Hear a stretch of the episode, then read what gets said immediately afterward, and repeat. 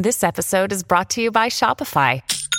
Forget the frustration of picking commerce platforms when you switch your business to Shopify, the global commerce platform that supercharges your selling wherever you sell. With Shopify, you'll harness the same intuitive features, trusted apps, and powerful analytics used by the world's leading brands. Sign up today for your one dollar per month trial period at shopify.com slash tech, all lowercase. That's shopify.com slash tech.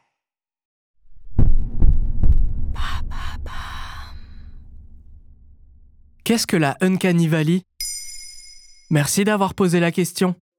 À l'automne deux mille vingt-trois, une nouvelle tendance maquillage effrayante a fait son apparition sur TikTok. Fond de teint couvrant et clair pour donner à la peau un aspect blafard, contouring gris prononcé, sourcils camouflés, bouche modifiée au crayon, tout ça pour ressembler à une créature humanoïde des plus dérangeantes, qui n'est pas sans rappeler l'apparence du robot Sophia, qui en avait mis mal à l'aise plus d'un en deux mille quinze. Cette tendance, connue sur TikTok sous le hashtag aux quatre-vingt-dix millions de clics, Uncanny Valley Makeup, n'a pourtant à la base rien à voir avec le maquillage. Ça veut dire quoi, Uncanny Valley ?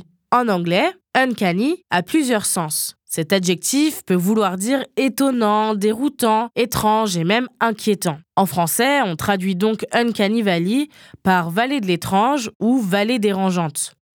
Avant d'être une tendance make-up, l'Uncanny Valley est une théorie, mise au point par le roboticien japonais Masahiro Mori dans les années soixante-dix. Selon lui, plus un robot est similaire à nous, plus on remarque ses imperfections, et celles-ci nous mettent mal à l'aise. C'est pour ça qu'on a tendance à avoir moins peur de R deux D deux que de Sophia, par exemple. Mais pourquoi vallée ? On parle de vallée, car la théorie de Masahiro Mori est basée sur un graphique. Sur celui-ci, l'axe horizontal représente la similarité avec l'humain, et l'axe vertical, l'affinité que l'on aura avec l'objet. La courbe de Mori montre qu'au départ, plus l'objet est humanoïde, plus notre affinité augmente. Mais à partir d'un certain point, elle plonge drastiquement, et crée donc une forme de vallée sur le graphique. Dans un rapport publié dans le journal japonais Energy, le roboticien explique : on pourrait dire que la main prothétique a atteint un certain degré de ressemblance avec la main humaine, peut-être même à la hauteur des fausses dents.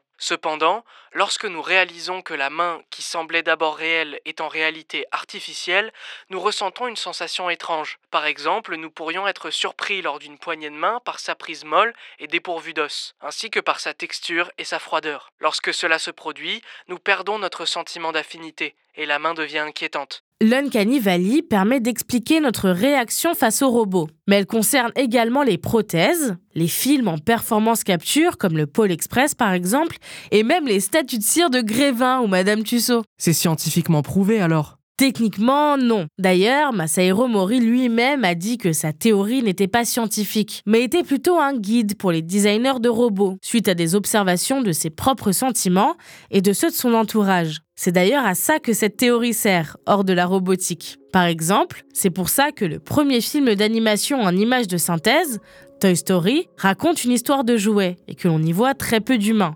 Aujourd'hui, même si les technologies ont bien avancé, les développeurs de jeux vidéo, animateurs et designers de robots se servent encore de l'Uncanny Valley pour améliorer l'apparence de leur création.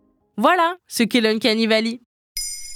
Vous souhaitez réagir à cet épisode ? C'est possible et ça se passe sur Spotify. Vous pouvez commenter l'épisode et répondre au sondage du jour directement sur l'appli. Maintenant, vous savez, un podcast Bababam Originals écrit et réalisé par Maële Diallo. Si cet épisode vous a plu, n'hésitez pas à laisser des commentaires ou des étoiles sur vos applis de podcast préférés.